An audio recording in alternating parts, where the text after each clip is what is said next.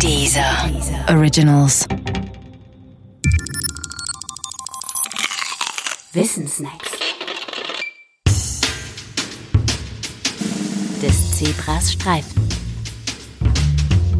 Ist das Zebra ein schwarzes Tier mit weißen Streifen?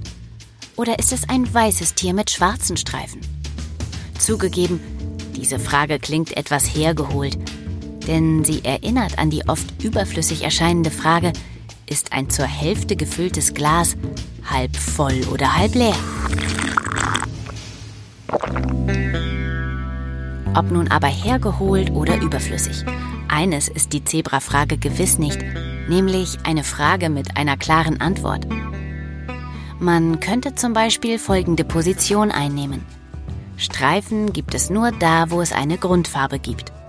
Sonst würde man ja von einem komplett weiß gestrichenen Zimmer auch sagen können, es sei weiß gestreift. Und Grundfarbe ist das, was im Gesamteindruck mehr als 50 Prozent ausmacht.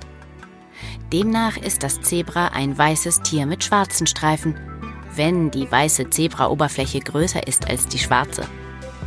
Wenn nicht, dann ist es ein schwarzes Tier mit weißen Streifen. Ein respektabler Standpunkt sicherlich, wenn auch nicht der einzige. Denn der Einwand, bei der Zebrafarbe komme es nicht auf die Größe der Oberfläche an, sondern darauf, was zuerst da ist, klingt auch plausibel. Wer sich für diese Position entscheidet, für den sind Zebras dann schwarze Tiere mit weißen Streifen. Denn das Fell der Zebraföten ist ursprünglich schwarz. Erst recht spät in seiner Entwicklung bilden sich die weißen Streifen aus.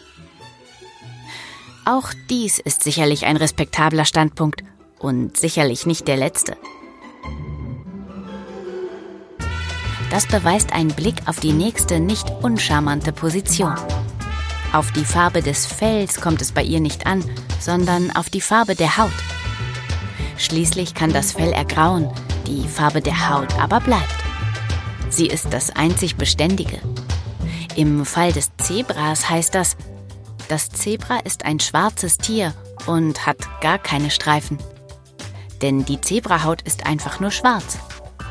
Genauso übrigens wie die Haut des Eisbären. Gut, der Eisbär ist gemäß dieser Position dann zwar auch ein schwarzes Tier und kein weißes, wie jedes Kind meint.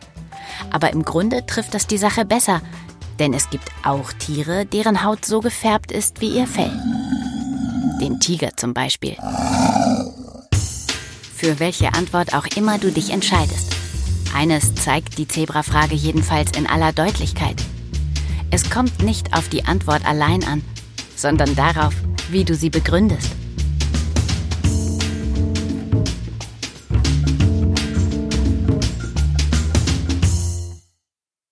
Mit auf eine musikalische Reise durch Berlin. Hip-Hop, Techno, Musik der 80er.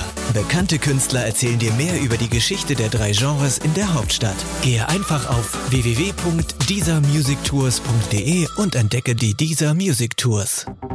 Dieser Originals.